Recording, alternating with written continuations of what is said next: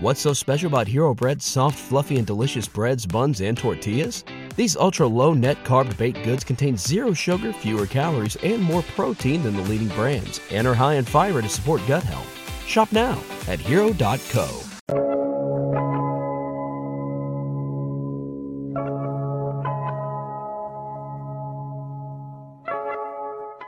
What is going on, everyone? Welcome to Fightful Overbooks, Coexisting with Rob and Maggie. It is Friday, June 16th. We are glad you are here. We have a lot to talk about today, so thank you for joining us. As always, Maggie, how are you doing? Doing great. Guys, let me tell you about a conversation that Rob and I had today. It's really funny. So I was back at work today, and he was like, hey, how's it going? And I was like, well, we didn't have water for about 2 hours. And he was like, oh, wow, why? And I was like, what do you mean, why? How the hell should I know? We just didn't have water. And he was like, oh, well, my bad. Well, and he continued to explain to me how you guys over in the States receive a notice when you're going to be out of water. For the most part, yeah. And I was like, wow, must be nice. What's that like? You know, could just they will turn your water off anytime they want, and they will never tell you why, when, or like whatever. This has literally happened to me like 1,000 times when I'm showering and I have shampoo in my hair and the water stops. And there's no water for like 2 hours. You know how it feels when you have... Yeah. I know how it feels. Well, Brian says, did Bulgaria even have water? Well, we didn't have water for like 2 hours, which is really funny because last Sunday, I was just finishing up with work and I was like, yeah, bye. I said bye to my colleague who just came back from like 2 weeks of concerts. He went to Germany for like a Rock am Ring. He saw Foo Fighters. He saw Bring Me the Horizon. He saw some 41, like, a lot of bands. Kick-ass bands. And yeah, kick-ass bands. And I wanted to get in touch. And so I left, and as I was leaving, the power went out, and I went over to our restaurant, my boss's restaurant right in front of our bar, and they were like, we don't have power too. And I was like, oh yeah, that's weird. So I continue walking down the main street of Plovdiv, and there was like 10 minutes down, and no one had power, from neither side of the street. And I was like, okay, that's crazy. Weird. I don't think I've gone that far. And then I go further and further, and there's this new tattoo parlor that opened like during the winter. And there were two tattoo artists who were tattooing people in like outside when it's where it's light, because like they had batteries in the tattoo machine. And I was like, okay, this starts looking like the end of the world. Okay. So I continue on to the traffic lights, which are 10 minutes away from my place, and there's no traffic lights. They don't work, and I'm like, okay, yeah. Like I've never seen this before. Like that's a lot of places without any power. Wow. So I continued, getting closer and closer to my place, and I start seeing people with power in their living rooms. And I'm like, oh yes, I'm gonna have Wi-Fi. Oh, that's so weird. And after that, the next day was the huge leakage in my shift.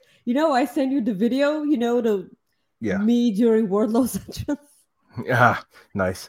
Yeah, and like there's and that's why I told you today, because my bar is leaking when there's so much rain. So how about there's no water then? So that's why I was all over the place today. Hi, guys. Welcome to the show. Please leave a like on the video. Please send us a super chat like our good friend Ryan does every week. We love you, Ryan. Please send us a super chat and or a humper chat at humperchats.com. We are publicly funded. We thank you so much for joining us, and thank you for supporting us. If you want to support us even more, please send us super chat, subscribe to Fightful Select for only $5 a month. You get exclusive news at some point. I hope that next week we get to bring back Coexisting After Dark, because I kind of miss it, but I just wanted to do some stuff mentally. Thank you for the patience. So let's get on with the show. All righty, let's do it. We have a super chat from our good friend Ryan Sullivan. He says, "Wake up, Maggie. I got something to say to you. Rob, please insert the Dave and Buster clips here." Yeah, Dave and Buster's, damn it. There you go, Maggie. That was for you. We have another super chat. Ricardo says, still no surname, says, "Yay, finally get to watch live. Much love." Thank you for joining. Thank you for joining us. I'm a fan of your no surname every time I watch, Fightful post shows. Oh. Thank you for joining us. We appreciate you so much. Maggie, what did you think about that ending of AEW Dynamite this week? I have a lot of news for you, Rob. All right, let's hear it. This is somewhat surprising to me also, because I don't know where that came from. It's probably my mother's fault. So let's talk about what happened at the ending of Dynamite. That 6-man tag match happened.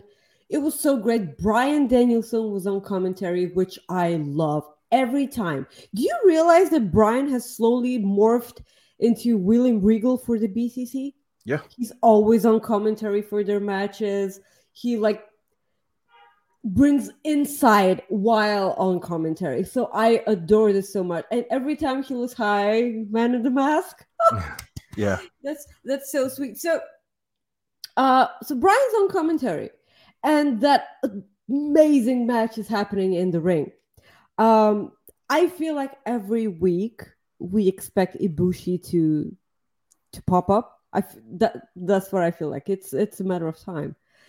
But then something else happens. Like Eddie Kingston comes back, and I was like, Kate. Yeah. Because Zack Sabre Jr. was also on the show, all the orange bollocks. He called Orange Cassidy orange bollocks. Zack Sabre Jr. is so awesome. I love the guy. But circling back to the ending of Dynamite. So stuff starts happening in the ring, and then Takeshita comes out, and I'm like, oh my god. Is Kenny gonna be here? And then he comes out, and I'm like, oh. And he's looking so great. He's in such good shape. I feel like every time he comes back, he's in better shape. How is that possible? I don't know. Please, someone explain this to me. So all these things are happening. It's really chaotic, By the way, commentary put over something really, really important. And the moment they said it on commentary, I knew that they said it for a reason. They said, BCC hasn't lost a match with Jon Moxley in it in a year. Every time this was said on commentary, every time BCC was in a tag team match and Jon Moxley was a part of that tag team. And they brought that up on commentary, and I was like, yeah, okay, they're pretty much losing this match then. Yeah. So they lost the match, and I was like, thank you. So that's top tier commentary right there. I will also always enjoy commentary with Brian Danielson and Taz, because I'm going to, skip forward ahead for, the Dynamite itself. I don't think I've mentioned on our show just how much I appreciate Taz's commentary. Yeah. Because he explains stuff to the people who have no idea how wrestling works. And that's me. He explains to you holds and moves in a way that I've never even thought of, thinking of. Yeah. So I appreciate it so much, because this makes me think in a different way, and it makes me a smarter fan. So I will always appreciate that. So circling back to the ending. So Will Ospreay comes out, and gray sweatpants. And I'm in love with Will Ospreay now. I don't know how it happened. It's my mother's fault probably, because Dolph Lundgren. I have no idea. Maybe the more he starts delivering promos which are, 90% curse words and, cussing and swearing, the more I get a lady boner. Jesus Christ. I don't care anymore.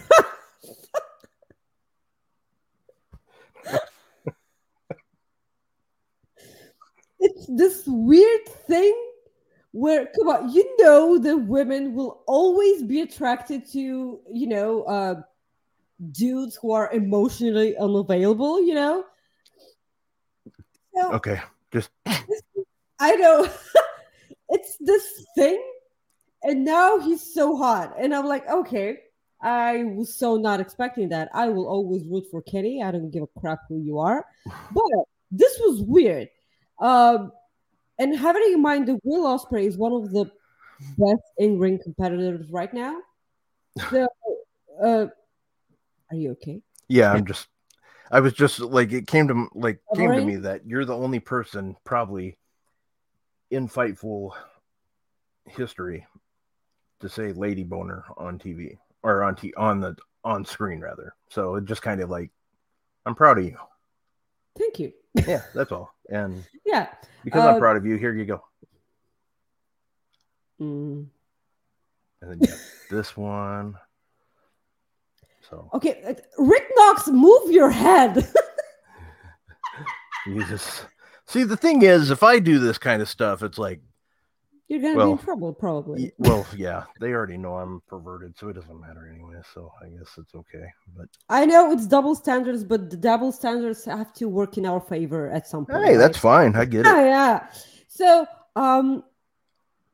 this was my emotional roller coaster for the ending of this match because so many things happen. I'm gonna need an explanation about Eddie Kingston, and the dynamic between him and Moxley is gonna be so good because he doesn't want to hit him, and Moxley is, what am I supposed to do now? And like everyone's fighting each other, and then Will Ospreay comes and Don Callis was there also. He did nothing, and I wonder, are they gonna be what's happening? Yeah. Well, the explanation for I think this, but the explanation for Eddie Kingston being there was Claudio. I know, but the explanation as to BFFs. BFFs. Why did you wait? What does Moxley think about? Claudio's resentment towards Eddie Kingston because the thing they had in Ring of Honor, the match that they had and how it barely was a thing, Eddie had to beg and it's just everything Moxley because he's the middle guy, and where does Yuta go? Because Yuta is ridiculously under the wing of Claudio right now because they're a tag team.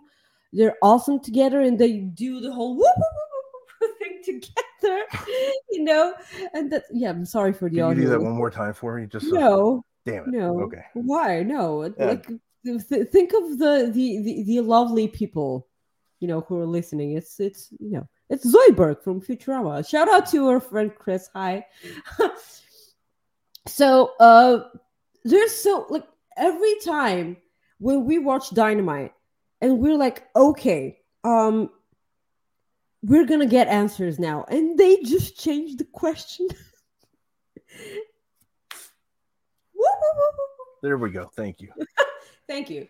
I would have preferred to do that for money, but fine. Yeah. Well, yeah. Yeah, I was happy to see. Yeah. But this is weird. I didn't expect it. I'm gonna call my mom tomorrow, for a weekly Saturday talk, and I'm like, hey, mom, Mom, Dolph Lundgren He was Dolph Lundgren is so hot. Yeah. And she was like, what are you, who is this? Yeah, Dolph Lundgren. So what did you think? What did you think? Because I've been rambling for like 10 minutes now. So I absolutely loved it. Like the first thing I did, of course, like every normal person would, is I got on Twitter. Masturbate? Okay. The second thing I did after is I got on Twitter and I tweeted. Not necessarily in that order. No, it was that order. Okay. Yeah. So I nearly lost an eye that night. Anyways, and I wear glasses. So there you go. Anyways, I tweeted out. That was the first time that I felt that Dynamite ended like a Nitro, like WCW Nitro. I know, like, it felt like that to me. The only thing that was missing was Tony Schiavone saying, "We're out of time. We got to go." That was the only thing that was missing. Mm-hmm. And I absolutely loved it. It just was pure pandemonium. It literally felt like an action chaos movie. It was chaos. You know, it was, I loved it. It was, you just didn't want it to end. Like, too, you just, it was one of the very few times in life where I had FOMO, fear of missing out, because that would have been an event where I wanted to be there, like to see what happened afterwards. Hear the Kenny Omega promo where he's talking to Eddie Kingston, telling him to join the fight, which that wouldn't be on my bingo card. Like Eddie Kingston teaming up with the Young Bucks, Kenny Omega. It's gonna be weird. It's gonna be a weird. I mean, it might not happen, but we'll see. But I absolutely loved the ending. It was the best one. And like I'm just saying, like, so if you have Peacock or WWE Network, depending where you live, or just go on YouTube, go type in like Sting, in Sting NWO, like Nitro ending, you will see how the crowd just goes absolutely ape crazy. Like they lose it, because the crowd, like, it was one of those type moments where it was just pure like excitement. It was just awesome. I loved it. It was just, I absolutely loved it. The comparisons between Dynamite, AEW as a whole, and WCW will always be there, because Tony Khan was a big WCW fan, yep. and everyone on the roster was a big time WCW fan. So also Tony Schiavone is there. So. Yeah, and I mean, and you had a lot of like Sting, Jericho's there, Arn Anderson, Dean Malenko. I mean, there's so many people there, and. Yeah, and will forever be inspired by WCW. Yeah. And Corey's right. That there was an old episode of SmackDown where like all the big stars hit their finishers. Like after, yeah, even I know what Corey's talking about. Yeah. I remember that finish. Hi, Corey. Also, yeah, hi, Corey. But an absolute fantastic show. Like all together, just an amazing episode of Dynamite that was. It was what we call good stuff, pal. I was just very, you know me, like I've talked to you lately about like shows. Sometimes it's just like once a wrestling show's over, it's just like, okay, that's enough for tonight, because I sometimes just get tired out by it, because I'm on my computer all day doing some stuff for Fightful, so I see it a lot more than other people. So by the time it's over, I'm just like done for the day. But then it was when that ended, I was just. I even got on YouTube and I looked at some of those like crazy Sting moments, because it just brought me back to that, and it was good to relive it. So it brought back those memories. So it kind of reminded me of pay-per-view endings, where it's, you have that hype, you know, when like all this stuff is happening, like at the ending of All Out 2021. Brian and Cole and everyone, and that promo after that, like it gets you hype, you know, or the ending of Royal Rumble this year, when everything with the bloodline happened, and Sammy and Roman Reigns, or when Bianca beat Sasha Banks, like those sorts of, you know, endings that get you all hyped and you cry, you know. Well, not, well, I cry all the time, but like that's like, I know what you meant. Yeah. Yeah. So, I mean, going into the, you brought up WWE, we now have the official matches set for the ladder matches. The first one that we'll go ahead and bring up and talk about just real quick. They set up the women's Money in the Bank ladder match. You have Iyo Sky versus Zelina Vega, Becky Lynch, Bayley, and Zoey Stark. So Zoey Stark getting in this match is a big deal. I think for her to just come over from NXT, I think that's a good sign for her. The fact that she's sided with Trish Stratus, yeah, means that they have immense trust in her, which is great. So I think, and we'll do our prediction show here in 2 weeks, but just right now, do you see this being the catalyst of the end of Iyo and Bayley? Yeah, because I definitely see Iyo Sky winning this. Okay. Or, yeah, I don't see Bayley winning again a Money in the Bank briefcase. I see Zoey and Becky costing each other. Trish Stratus can get involved. That's fine. I feel like then maybe you can get a glimpse of who helps Becky in the match also, so they can totally, leave each other out of the entire match. Zelina just had her match against the champion. It was an amazing moment for her. But again, I feel like it's going to be either Iyo or Bayley, but I'm leaning towards Iyo. And I would love that. Iyo with a briefcase. That's going to be so great. Yeah, that would be awesome. We have another super chat from our great friend Ryan Sullivan. He says, Rob, I did talk.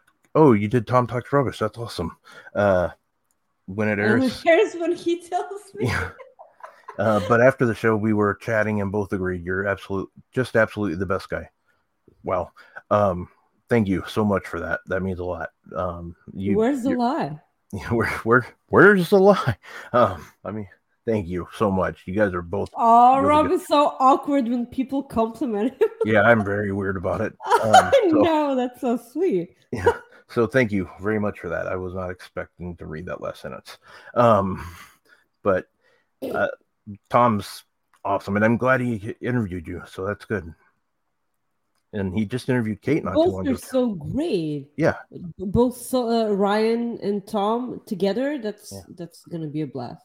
Oh, for sure. Faux show. Which, by the way, you guys are going to have a Money in the Bank pre-show on Select, and I'm not going to be on there because I'll be working. From your bar. We'll have you on. We'll go live to your bar. Yeah, sure. I'm going to ask for one of my colleagues to come, a half hour earlier so I can, run home and just watch the show live. It's so great. I'm gonna watch Money in the Bank live. I've never done that. We have a super chat from Caden. He said, just woke up. That Punk interview was nothing, eh? Yeah, we'll talk about that here in just a second. We're gonna talk about that, yeah. It's it was something. I don't know what you're talking about, or you're being sarcastic. Well, I think, granted, you weren't online yesterday, so you didn't see the stuff behind it, but people were talking about it. Oh, were people hyped? My God. Yeah, it was crazy. Well, I have no idea, but the interview, the article was pretty good. Oh, it was great. It was a great article. We found out, but we're going to talk about it. Yeah, we'll talk about it here in a second. Yeah. Yep. So the other match that was decided is you got a pissed off looking Ricochet here. I just absolutely he just looks like side-eye Ricochet. I don't even get it. But I'm sorry for laughing. No, don't be. I think it's hilarious. No. For our listeners, I'm sorry. Because that sounded awful, I'm sure. Sorry, guys. But you have Santos Escobar, L.A. Knight, Ricochet, Shinsuke. I was going to call him Pete Dunne again, but... Pete Dunne. Call him Pete Dunne. That's fine. It's going to be in his home country. Call him Pete Dunne. That's fine. Yep. And Damian Priest. This match, They put all the right people in. The only person that I think is missing is Montez Ford. But he should have been in this match. I don't know who you'd replace him with in this case. Maybe like Damian Priest needs to be in there because of what he just did with Bad Bunny. He's slowly turning babyface. You know that, right? Yeah, and you have to have Pete Dunne in there because of being in the hometown, and Shinsuke needs to be there because he's Shinsuke. Ricochet needs to be in a ladder match. L.A. Knight. The things he's gonna do with those ladders with everyone in this match, it's gonna be.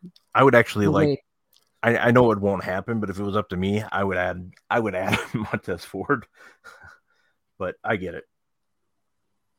How many women are in the Money in the Bank ladder match? Why are they 5? That I don't know. Something's gonna happen. They're gonna have a 6. Maybe they could. Yeah, absolutely. Because you cannot have 6 guys and 5 women. Something's gonna happen. They're gonna have a surprise entry. So, LA Knight has to win this, right? I think so. I think that's who's gonna win. Otherwise, you can remove the photo, by the way. Yeah, I know. I just keep on looking at Ricochet, see how pissed off he is. And I forgot too, by the way. I think you got to go with LA Knight and let him hold it for a long time. That's really the only thing.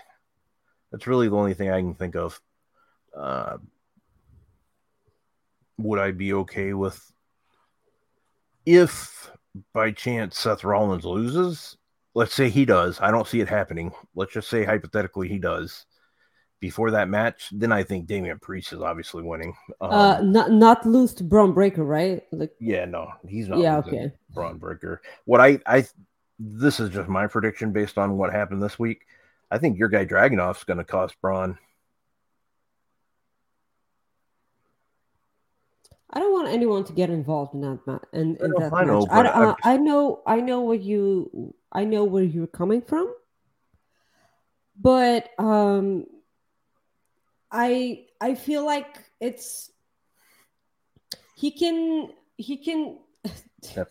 That's good, dickish. Okay, that's a good one. He can attack Braun after the match because wonderful matches having iffy finishes. They've been doing that a lot. That's true. And the fact that we were granted a really awesome match doesn't excuse them for the iffy ending. So I just want them to have a good match and then just finish with, an attack or something like that. But while we're talking about WWE, I feel like I should mention Gunther. Now, I'm pretty sure that Matt Riddle is gonna face Gunther at Money in the Bank, or if they haven't, said it officially because I haven't been on Twitter. I don't know. No, they haven't made it official, right? I don't. Well, I'm pretty sure that the match is gonna happen. What we think about both competitors aside, the match is gonna be really good. That's okay. So that's one to be. Yeah, it's okay. The way that I read it today, that it was just gonna be 5. So that's good. No, there's gonna be a 6. Well, it didn't make sense why there'd be why they would just do 5. So that's good. I'm glad to hear that. So where was I? Oh yeah, Gunther. So the match is gonna be really good. Riddle is not winning the match whatsoever. I hope, but it's pretty sure that Gunther is gonna break the record for the IC championship. Who dethrones them? Him. Ooh. Them. It's okay. For Gunther. Because I feel like it must be Ilya Dragunov. Because I feel like those two should be... Sean always likes to talk about Peter Griffin and the chicken. Yeah. Yeah. I feel like those two should be the ones that are destined to fight with each other forever. My God, that would be fantastic, though. Because, like, it's history. It's their history. Give them that match, like, on a main... Yeah. On the main card, let people see it, and then they can go back and watch. The Clash of the Sandcastle. Yeah. Like, I feel like, because you know that I've been on the Sheamus bandwagon for like a year now, and I really wanted to be Sheamus, but like they didn't do it, and now I feel like the time passed and everyone's cooled down on Sheamus, which is a really bad thing. I hate that.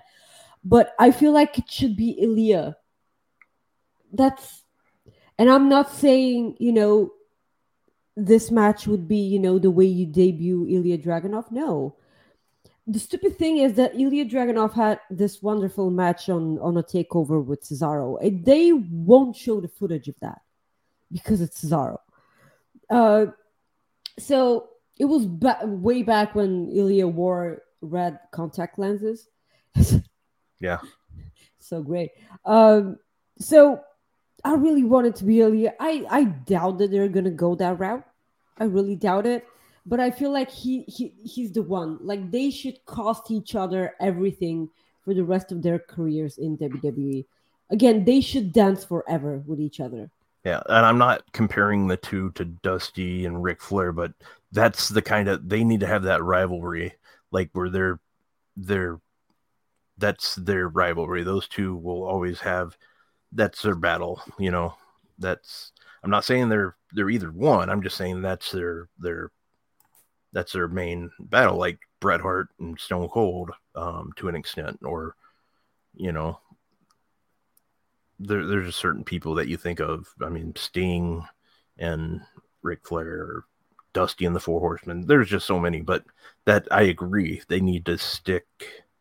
Those two need to feud forever, or...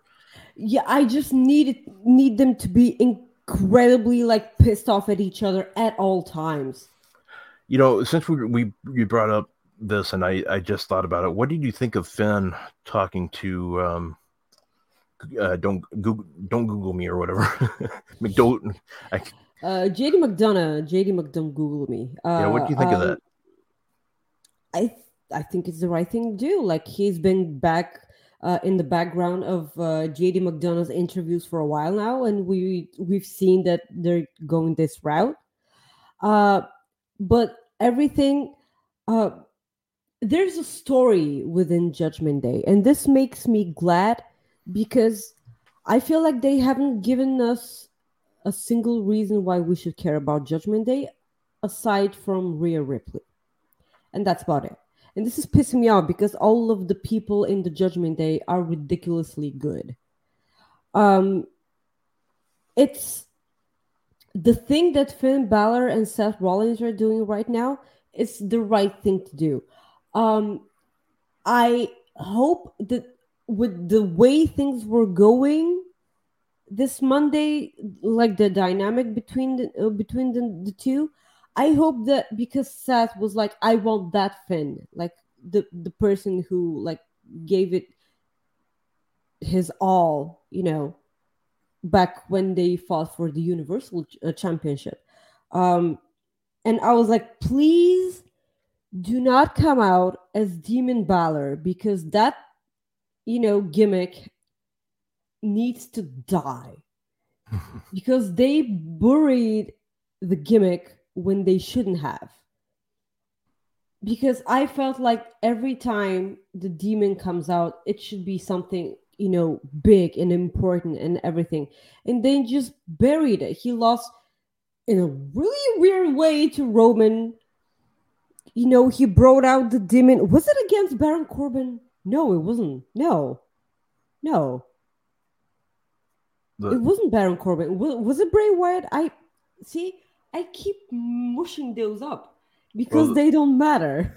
Well, the last time he brought it out was against Edge, and then... Edge, yes. Okay. Edge. Where that was Roman Reigns. And that ridiculous, you know, spot in Hell in the Cell. The bounce, yeah. Oh, God, that spot. That reminded me of when I called it, when I did the spot on Jeremy's press conference.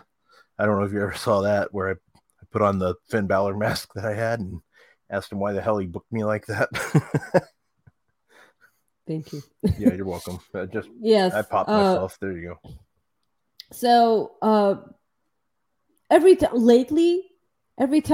the Damien has lost, so I don't need that, because he sure as hell gonna lose here, because Seth's not losing that championship. He's gonna have it with him a lot. So I wonder, that match is gonna be so brutal. Money in the Bank, right? Yes? No? Yeah. It's gonna be for at Money in the Bank. I'm kind of angry that I'm not gonna be there. Oh. But it's fine. It's fine. I'm gonna be on. I'm gonna be watching live, and then I'm gonna be on Wembley. So that's, suck it, guys. Yeah. So it's, I'll be fine. But it does turn out it's gonna be a really, really fun show.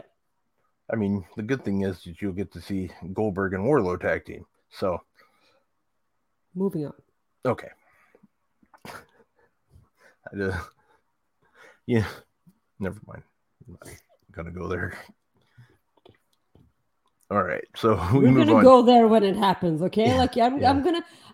It's gonna be a show by yourself. That no cursing show out of the window. I'm gonna throw that away, and I'm just gonna say the F word for 90 minutes. So I don't give a crap. Like that's no. All right, so let's go ahead and talk about the thing that seems like we talk about them every week, because, well, we do talk about them every week. CM Punk. Yesterday, the big talk was there was going to be an interview dropping with ESPN, a big interview that was going to kind of start, basically is going to cause some more drama, is what was said. Because some people in AEW found out about it Wednesday, so they weren't too happy about it, per reports from Fightful Select. Today, that interview came out, and it really wasn't all that bad. I mean, sorry, say that again? You cut out or my audio. It wasn't. Like, no. The article was fine. Yeah, no, and that's the thing. Like, I'm saying, like, compared to what people had it at, it's not even close to, like, that's probably there you go. There you go. When you're not on social media, and something comes out, and then you see it, you really like it, because no one on social media told you what you were supposed to be expecting. And, this is what I said today about it. I said, my tweet was regarding that was, well, so I go, good way to get people talking and to get viewers. Punk is going to bring viewers. The interview wasn't as controversial as I thought it would be, which is my own fault. One thing I've learned is to keep my expectations to a minimum regarding potential wrestling news. So, I fell into my own trap. That's like the other day when Chris Jericho was, I think he said in an interview, he goes, "I have no desire to wrestle Sting," and I was like, "Who the f would ever say that?" Like, you want to be in a ring with Sting, even if you're Chris Jericho, because people are going to watch. Yeah. Sting brings the proverbial eyeballs to the screen. Like, his people watch Sting. They love Sting. And I knew, like, when he said that, I was like, for the most part, I'm like, I don't think so, Tim. They're going to do a feud, and I thought about it, and then when they said Sammy Guevara's back, that's when I was saying to myself, there it is. Right there is how you bring him back in. Yeah, and there it is. Boom. Finally, I got to pull Robert DeFelice. I had my own genius booking, but of course, I didn't tweet about it because I was off Twitter for the most part that day, so I didn't get to look smart.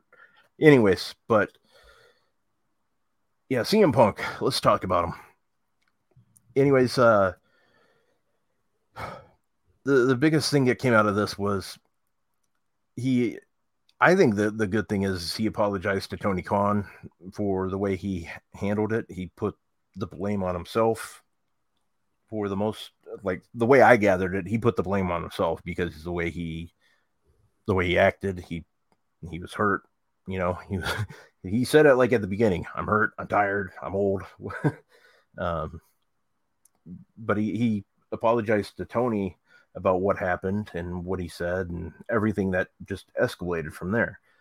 I mean, obviously that's a good step, but he said that him and Tony have been on good terms for quite a while now. He said that they were great. Yeah, that's it. Great. They were great. So, you know, that's good. I mean, that's obviously good that he said, he was very pissed off, like when it all happened, because he knew he just injured himself. He was hurt, disappointed, and it was very easy for him to say that I regret the way he handled it the wrong way 100%. I think that was big of him to say he handled it 100% wrong, because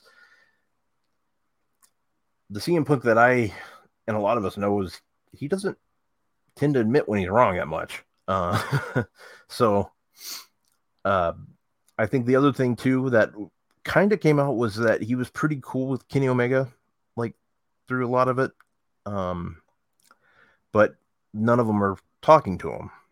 And I completely understand that in a way that they don't, if that's what they want to do, that's up to them. If they don't want to have contact with him right now, that's completely that's up to them. That, if CM Punk's trying to get it fixed, good. That's awesome. But it sounds like right now the Young Bucks and Kenny Omega they don't want to deal with it. I think over time they will get over it. I think in the long run, money is going to be like the biggest. Start talking. Yeah, I think that's going to do it. Who the hell would blame him for that? Because this is going to make him even a ton more. That a Kenny Omega versus CM Punk match is going to sell out wherever you want to put them for the most part, I would think. Well, the article did mention the fact that for now, at least for now, them making a legitimate storyline out of this is completely out of the picture for now. Yeah. That's what the article said. And I do agree with Scott here. It shouldn't have taken 10 months to admit that, though. I will give you that. But the fact that they talked with each other, here's the thing. Maybe he apologized the day after that.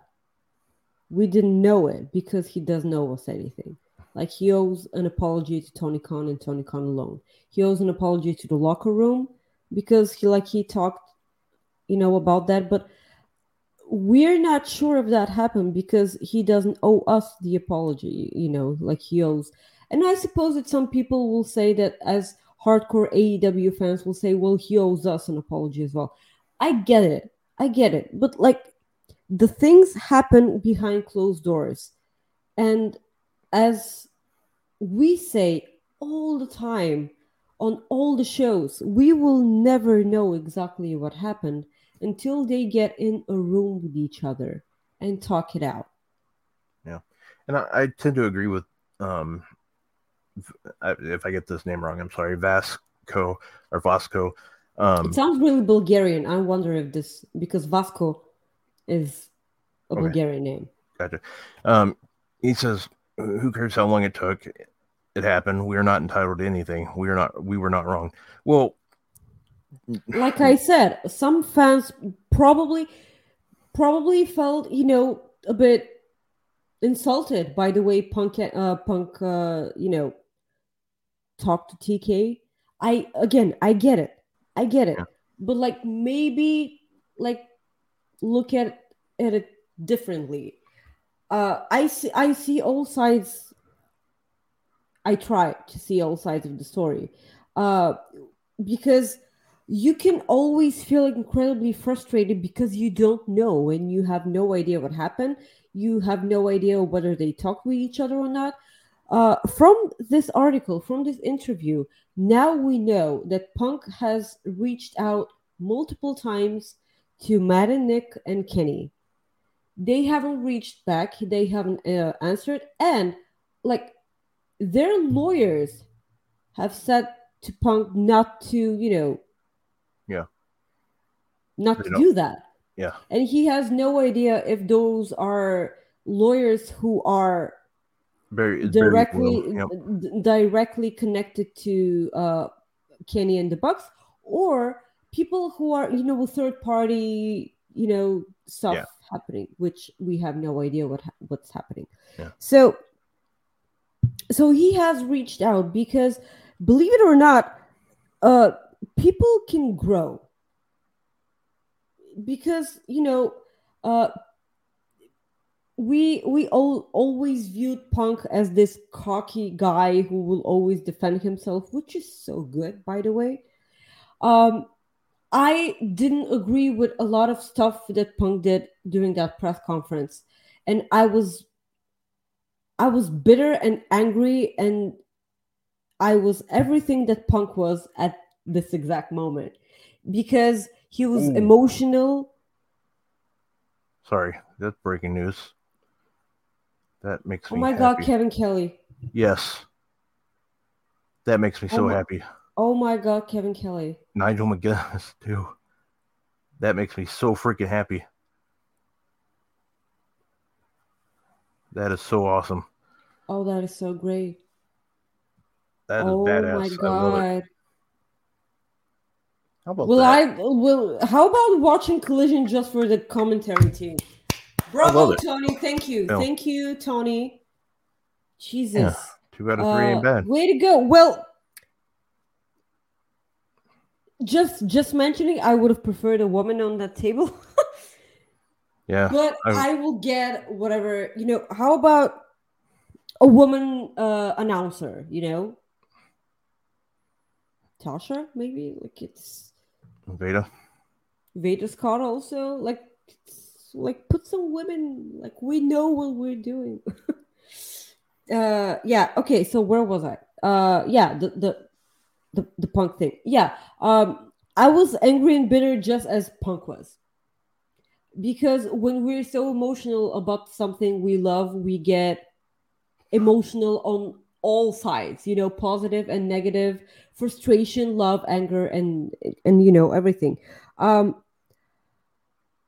We felt like he was disrespecting wrestling. We felt like he was disrespecting, like, the people in the locker room, because that was exactly what he was doing on that press conference. He did reach out. He did apologize. So that's the grown-up thing to do, and I applaud him for that. We didn't know that he apologized, so that's why we continued to be angry. So this is one of those instances where you learn that maybe you shouldn't, you know, reach conclusions without knowing everything. Yeah. No. He did say what happened exactly with him and Hangman. We will never know what Hangman feels, because Hangman refuses to talk about CM Punk. Like, even before that happened between him and Punk, he just didn't want to talk about Punk, like, whatsoever. They had, you know, planned the promo before Double or Nothing. Then they came out and Hangman went off script about what they agreed upon. And then after that, when they went backstage, Punk was like, what the hell was that? And Hangman was like, will you talk about, you know, workers' rights, and you got our friend fired, you know? And then Punk was like, that's not what I said. That's... Yeah. The thing is we obviously know that could have been handled way, way differently. Of course. The thing is the way it probably looked to everybody in the back, it's probably that's the way they felt. But that was the thing. Like, Adam Page could have handled that differently too. Of course, I am not talking about Punk only. Yeah, because Page, Hangman Page. Whether we all love Hangman, okay? Yeah, we adore the guy, but like the way You cannot tell me that the way he made it look was as if he was truly fighting for AEW and he was protecting AEW from Punk, because he was thinking that he did not belong there. Yeah. And the moment Brawlout happened, the day after that, I posted that video from the live Q&A that they did in their hotel room years ago when they talked about Punk. Cody was there, Kenny Omega was there, Hangman was there, like all of them. They were in that hotel room in Japan. And the Bucks were we'd message him every day about joining Bullet Club, of course. We bug him all the time. And then you see the facial expressions of everyone in the room apart from the Bucks. And they were all silent. Yeah. Like, you know, that there's stuff happening. Like, we will never know what it is. And it's none of our business, probably. And we shouldn't be, bugging people to know the answers to. But, there was something that was mentioned in there that I wanted to talk about. And now I just blocked that out. Well, yeah, the other thing, too, is we just need to make sure Mindy's Bakery can withstand. How about after the first collision, they give out, muffins and cookies. Muffins and ice cream sandwiches or ice cream bars. Sorry. Well, no, F the ice cream bars. That already happened. Don't ever say that. The ice cream. It already happened. Already happened. It's time for if it was mint chocolate, then I would say, okay, I get it. But I would be on your side. No. Ice cream had its time, and now it's time to, to give cupcakes and muffins their time.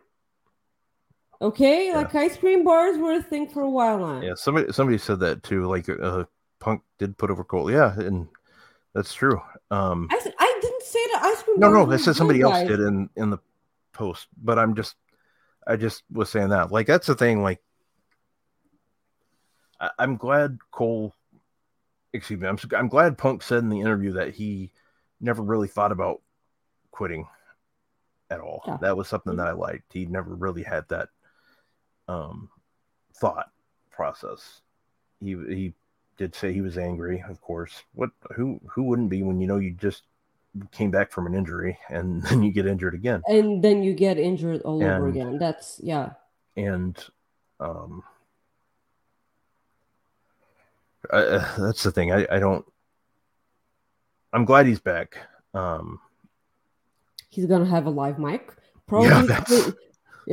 Probably Collision is going to open up with that, although I really wanted Collision to open up with the Miro match. I really wanted that. But, having in mind that Punk is going to be a part of the big-time main event for Collision, they're going to open up with Punk and they're going to close with Punk. I know this is not. This isn't really a controversial take by any means. It's not even supposed to be. I think, and it's not me going out on a limb here, but I really want Andrade and Buddy to steal the show tomorrow. That's what I want more than anything. You're probably gonna do it. We all know that the money match is the main event, but yeah. Buddy and Andrade. Oh, my God! Yes, yeah. Please, more of that. That's gonna be something because I know obviously how much we both love Miro and we love Andrade and Bud Matt. I'm excited for tomorrow's show. I'm very excited because of some of the people, and we don't know who Miro's facing. I assume when they don't announce who it is, it's usually Bill from Chicago Park or wherever. It's nobody. As long as I don't get the call, I'm okay. Because I will be okay with it. Thanks. It'd be coexisting with Maggie. No, I'll be okay if I get the call. Gotcha. Throw you under the bus, right? Yeah. Oh, yeah, just take him. Promote the show on your way out.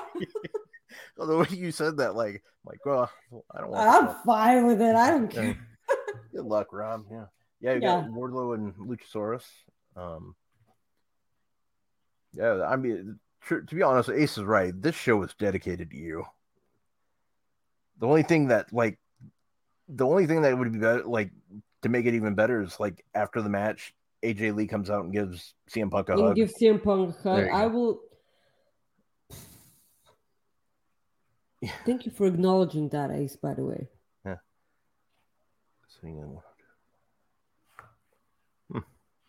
Yeah. That would be the winner of the mirror match. That would be great. And it's only like a 12-year-old kid, so that'd be even better. Hey, you want to fight? Like, come on. Oh, man. The CM Punk stuff, I'm glad we're finally getting to a point as he's back, and then I hope we can all move on. Now, granted, hopefully. This is one thing I will say. I'd be stupid, and I'm not naive to say this. Wrestling media does really well because of CM Punk. It's not a secret. So, I mean, I'm trying to quit smoking because of the bastard. So, that's one of the reasons why you quit. You tried and quit. No, that's the only reason. Yeah. I really, really want to go back to smoking because I love smoking because it's really, really nice and it calms me down, you know. But like because he had to go and just do stuff. And Fightful Select went to, 10K subscribers, and I had to quit smoking. Jesus. Yeah, well. Subscribe to Fightful Select, otherwise I'd start smoking again, okay? I really, really want to. Also, I'm going to Wembley, so please subscribe to Fightful Select so you can, support us. Yeah, or send us super chats or humper chats. Yes, thank you. So let's move on here. The WWE announced Payback on September 2nd. Yep, I was going to. Yeah. So WWE announced Payback today. It's going to be in Pittsburgh, Pennsylvania, September 2nd. Now, I believe All Out's going to be the 3rd still. Like, it's going to be Sunday. So Payback's going to be on Saturday, I think. That's not. I don't know if that's confirmed or not yet. So I don't know. I know WWE Payback's on September 2nd. I don't know when All Out is. Does anybody know if that's been confirmed when that is? Well, AEW has had pay-per-views on Sunday, so... Yeah. I'm pretty sure it's going to be. Because you have All In on Sunday. Yeah. And then you must have All Out on Sunday as well. Yeah, I would think so, but... Do you think that we'll get Tony Khan on press conference? I'm not gonna sit around and take this shit. Well, if it's not on the same day, I think you'll be okay. I know, it's fine, but like, like when wrestling shows are close together, they bring out the best in each other. Mm-hmm. And or they bring wrestling fans fatigue and they just stop watching wrestling altogether. So it's one of the two. Yeah. At the end of the day, it can be both. They can be really, really amazing shows, and no one will watch them because F that. Yeah. Yeah. So I mean, that's the thing. If it's the same night, that actually irritates me because. It's just one of those things, but I get it from a business perspective. I totally understand it. I do, as much as I don't like it. Well, this morning in the weeds, Jeremy said something. Because when they think that they're, being competitive and making stuff about them. But the only thing they're doing is that they're making wrestling media talk about, both events more and more and more and bringing out both events simultaneously. And then people go, oh, wow, there's another event. Let me see what that is. And they just put eyes on the other product more than they... Which is an interesting perspective. I never saw it that way. Yeah. Yeah. Yep. So, yeah, All Out and Payback same weekend. But I just... So I just wanted to make sure it wasn't on the same day. I know it's the same weekend. I just didn't want it to be on the same day.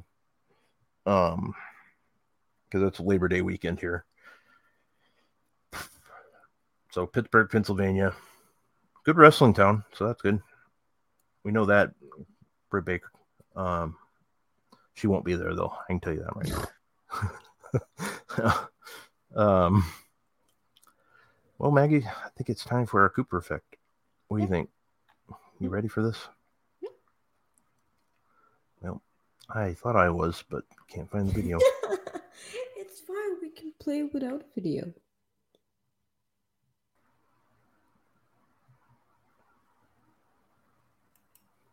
So, guys, let me just, read you the story, and then Rob is going to play you the video. Rob? Okay. Go ahead and do the video first. No. Okay. I thought you said... Maybe listen to what I'm saying. When you said that, Rob's going to play the video, and you said Rob, and I was like, okay, gotcha. So, whatever. I'm waiting. Okay. Listen to me all the time. Well, if we did that, I'd probably be better off. I know that. Okay, so guys, this Cooper fact is brought to you by our lovely friend Chris Mueller. He often sends me, amazing stuff, and I often make them the Cooper fact because I'm lazy and I don't want to search for one. So thank you, Chris. So here's the story. It's a story from Angie Thomas. She's a writer, and she said, after my mom's childhood best friend left Mississippi as a kid, they lost touch. Mom named me after her and hoped that one day she would find her and reconnect. Today I found Angie's number and called. She's been searching for my mom too. We surprised mom later on FaceTime. Angela had to run some errands, otherwise they'll be talking right now. Unfortunately, I have to keep this a secret for the next hour or two, and it is killing me. Rob, please play the video now. Okay, here we go.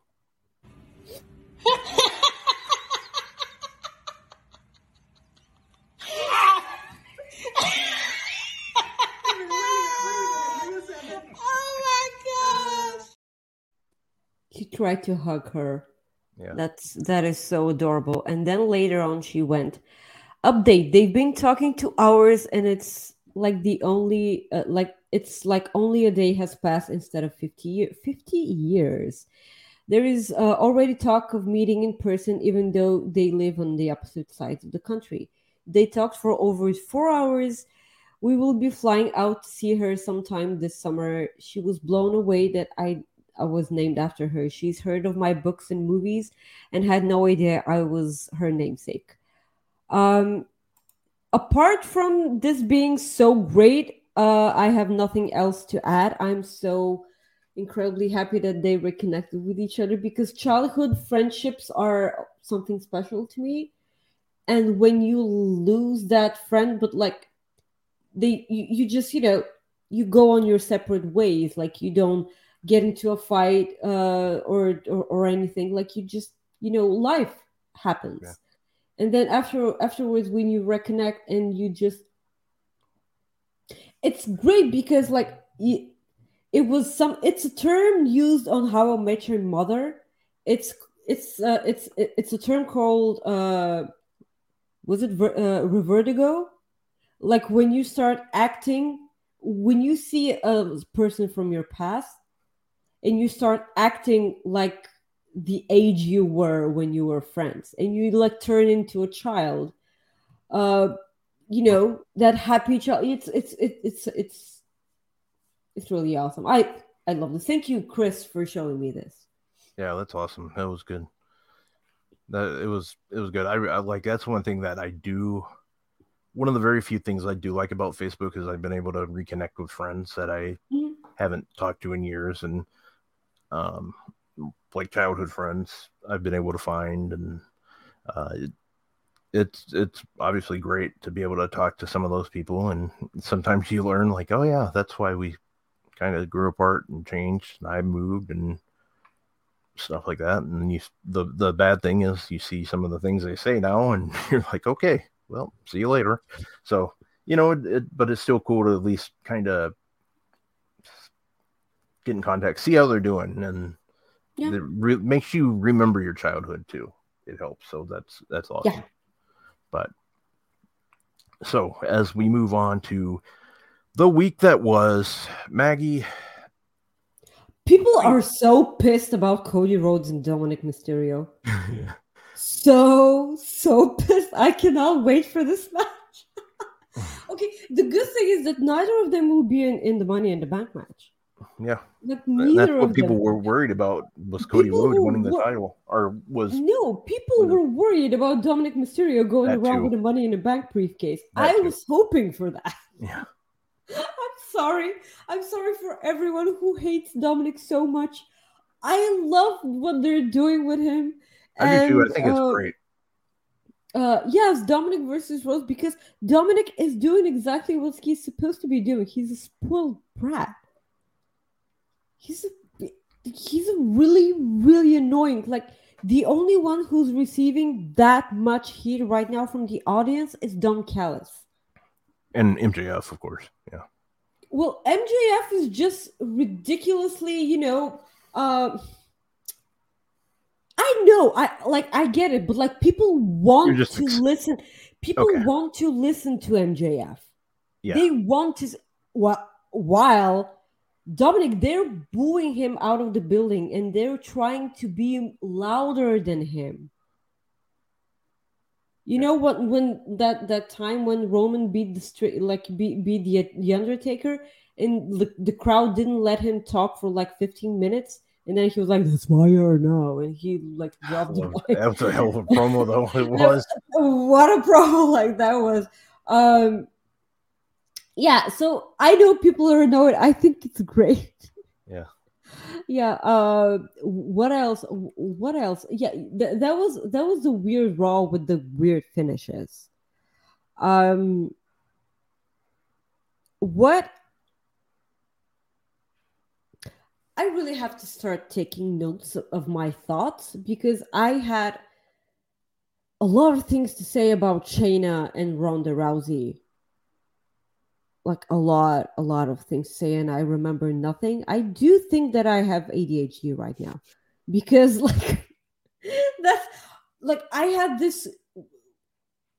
had a huge problem with the women championships, the tag team championships, and I have no recollection of that right now.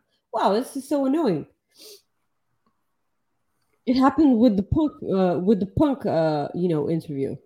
I had really strong thoughts about something, and I could not, for the life of me, remember what those thoughts were. Oh, so there you go. Now you officially yes. Rob. Thank you. I did not want that. Yeah. Yeah, nobody wants to pull a rod or one way. I so do not want that. Thanks. Chad Gable and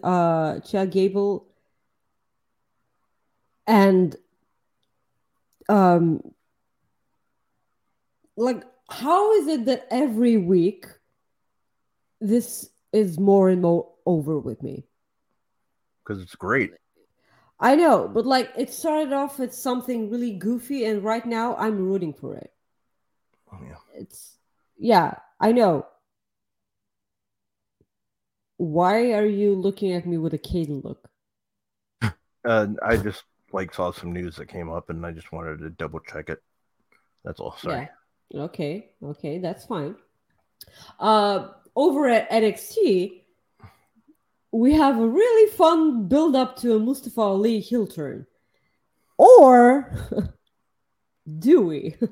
Because Wesley and Tyler Bate are going to fight for that North American Championship, and Mustafa Ali is like, "What do you guys think? Should I be the special guest referee? Because I think that this match deserves one." Because, over at NXT, we've been having some shenanigans with the referees. This week specifically. Yeah. Yeah. No, you freeze? Yep, she froze. No, I'm not. Okay. I'm here. Now you are. Now you're here. I'm sorry. It's probably my new router, which I paid a lot of money for. Nice. Yeah. Everything's fine. Everything is so great. Yeah. It's fine. Just everything. And it could have been me. We don't know. We'll find out. So. No, it's always me. So, you watched NXT this week, right? I did. Yeah. Okay. So, Wesley, Tyler Bate, and Mustafa Ali fight the Schism. So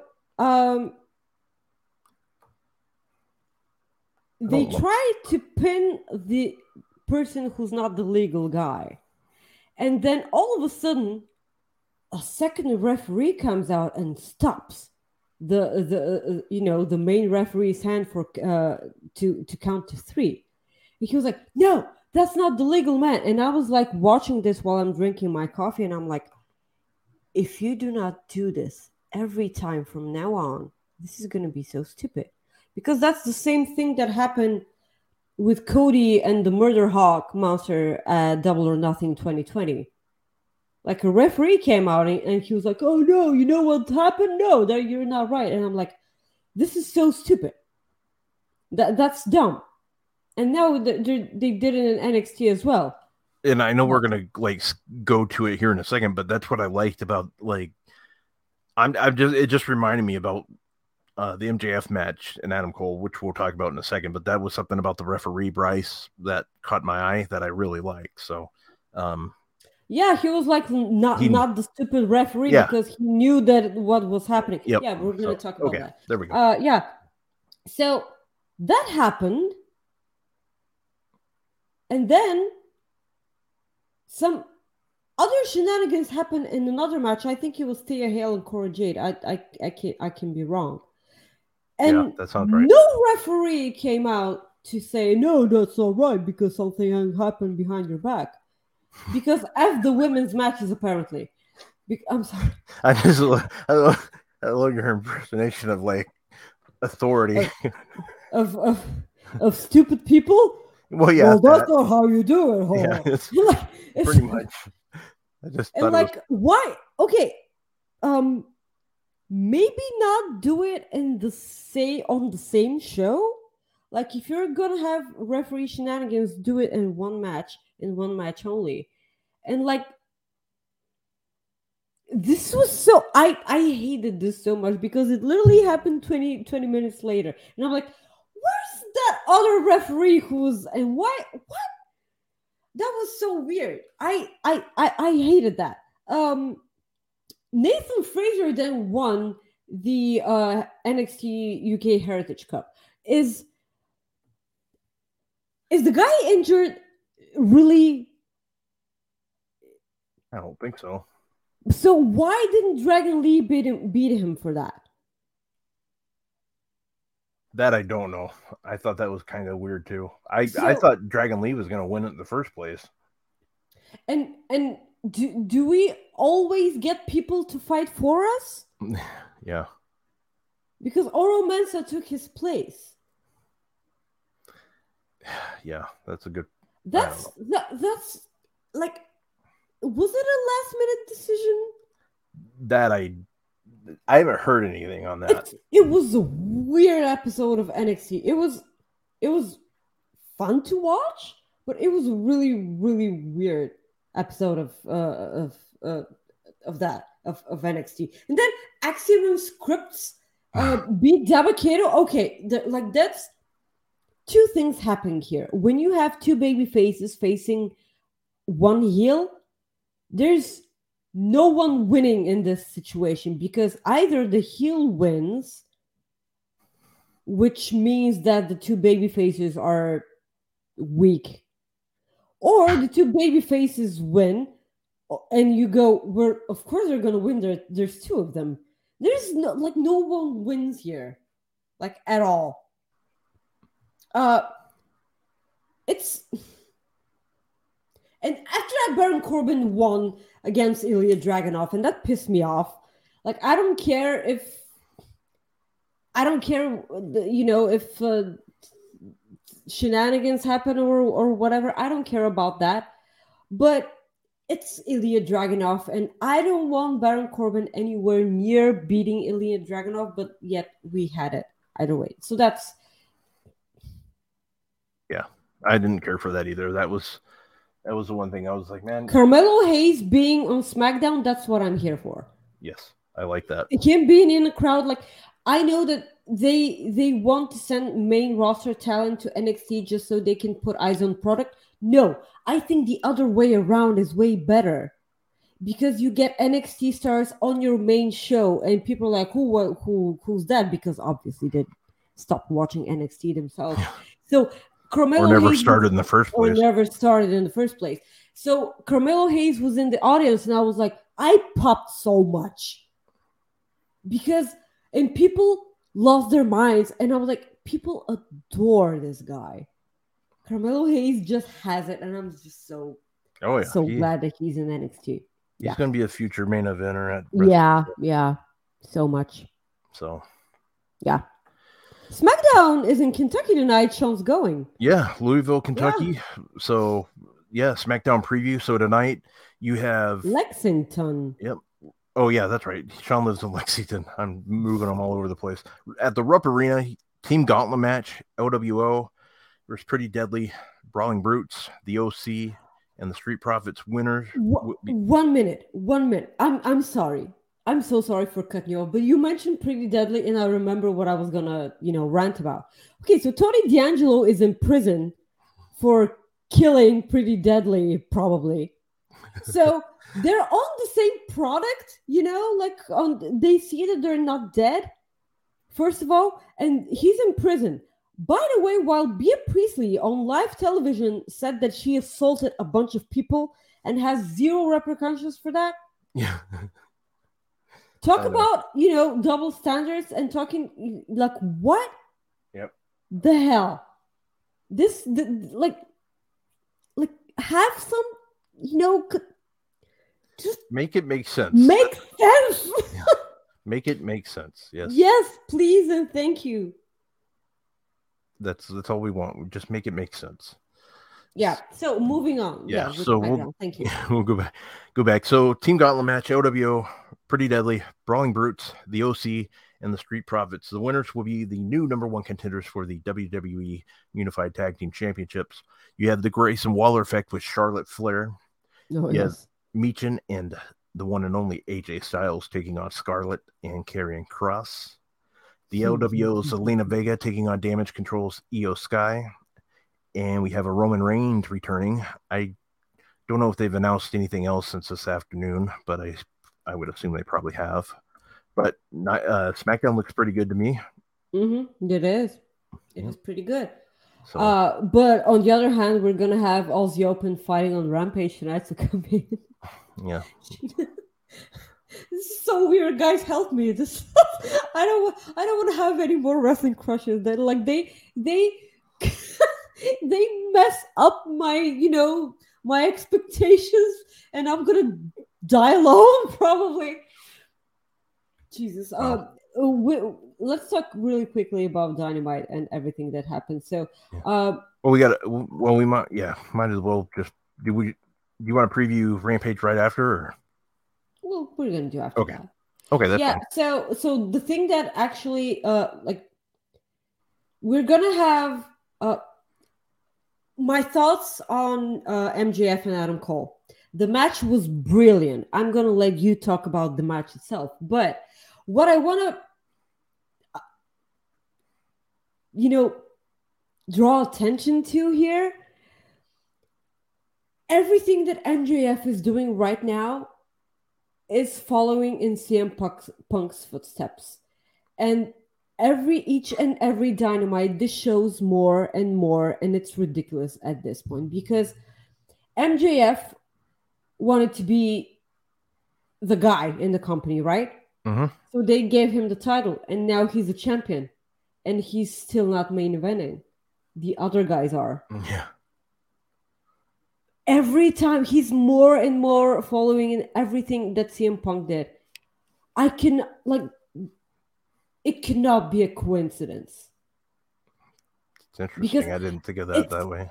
Imagine, because this is a huge caliber match. It's MJF and Adam Cole. And just like CM Punk, he was the guy. And yet, John Cena and The Rock were main eventing WrestleMania.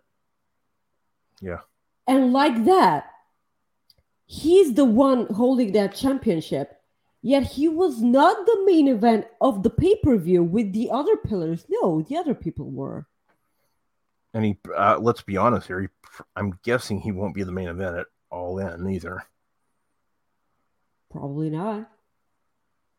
So, unless it's him versus Punk, I mean, yeah, look, probably. But again, he's not gonna be the main event because of him. It's gonna be because of Punk. Punk, yeah. This is so great. Like, I'm sorry if it's not intentional because it sucks if it's not. But just, are you seeing this? Yeah, so no, I am. Like, you made a great point. I didn't see it before you said it, though. The moment I was like, oh, they played I Don't Call Song, and I'm like, oh my God, they're opening the show with this match, and it's like it. Right in his face. I knew the match was going to go about 20-25 minutes when they opened it. I was like, okay.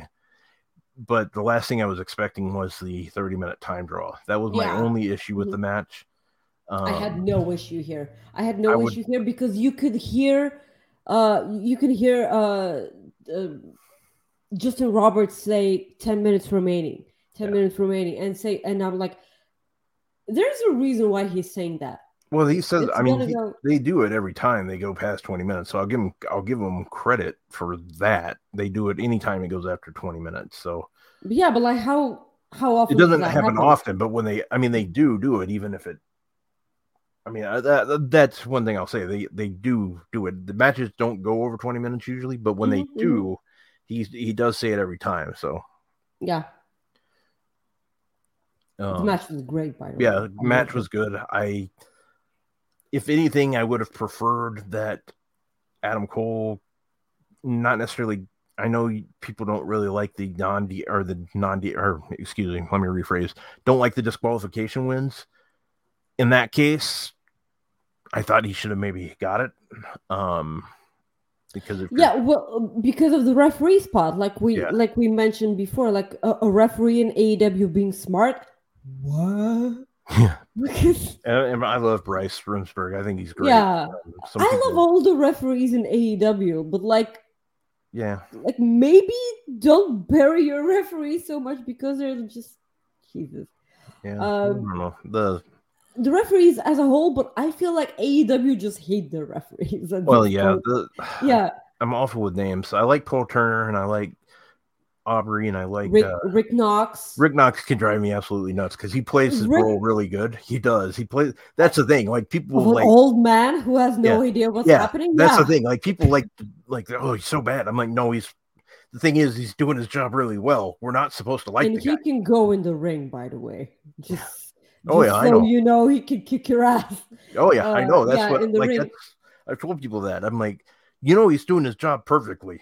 And then I explain why. He knows what he's doing. Absolutely. He knows what he's doing. It just aggravates you, and that means it's working. So, but we'll move on real quick. What else did you want to talk about for Wardlow and Jake Hager made zero sense to me. Like why? Like just have Wardlow face anyone other than Jake Hager who hasn't been on television for anything other than I like this hat. And everything it's weird.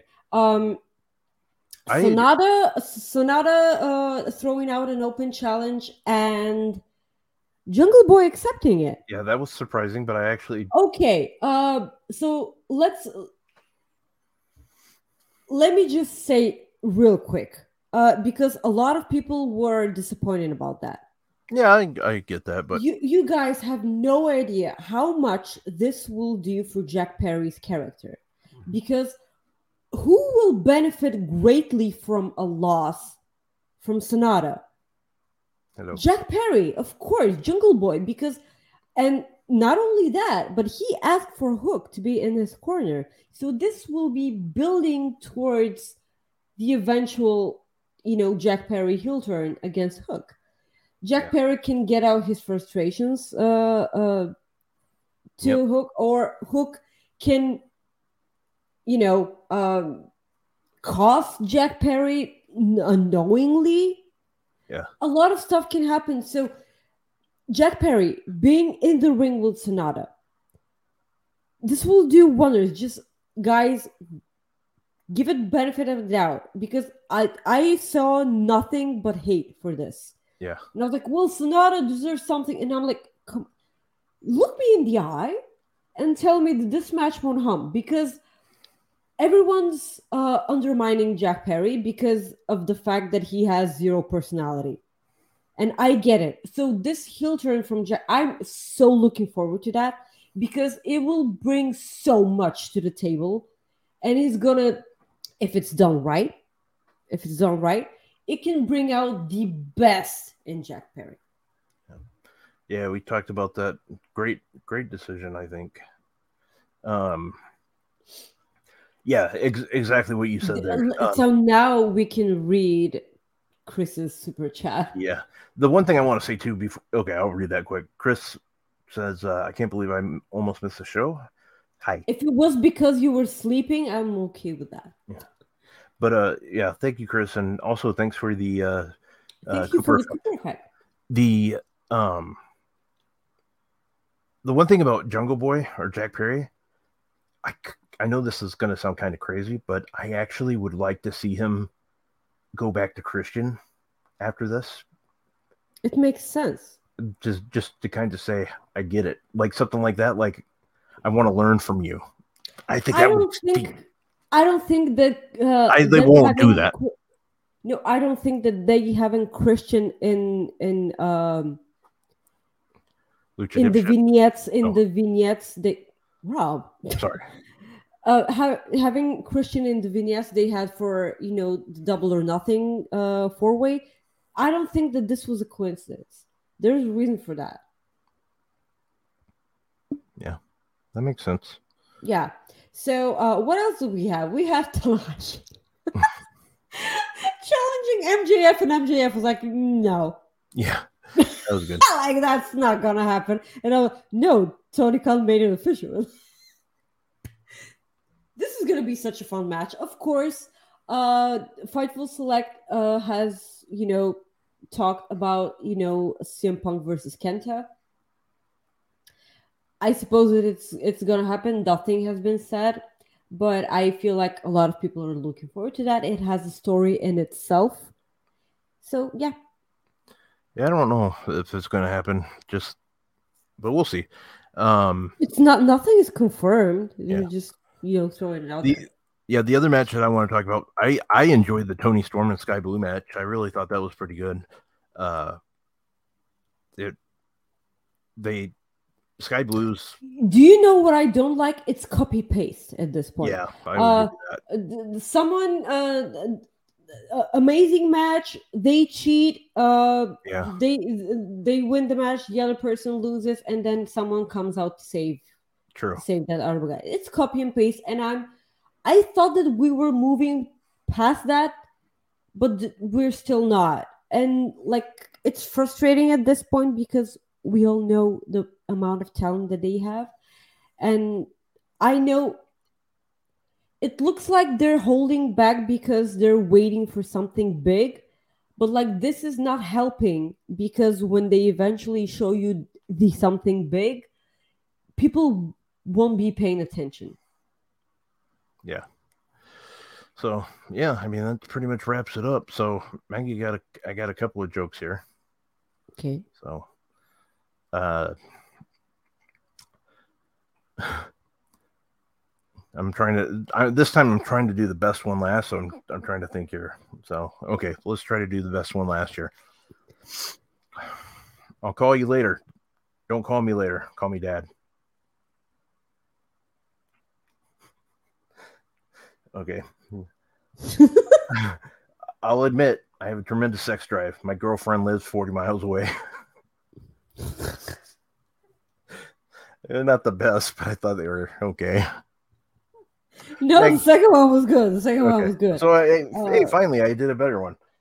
Yeah, you saved the one, the best one for last. There we go.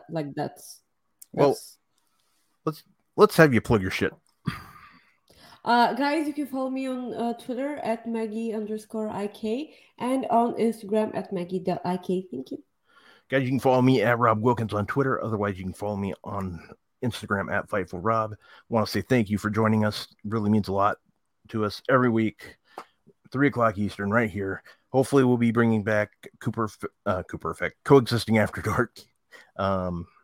We love doing that show, and hopefully, it'll be back pretty soon. But I want to say thank you again. We appreciate you very much, and we hope you have a wonderful weekend. Next week, we have predictions. The week after we have predictions. So I don't know anymore. I don't even know anymore either. So no, isn't Forbidden Door next week? Yeah, it is. We do have predictions. See you guys. Peace out.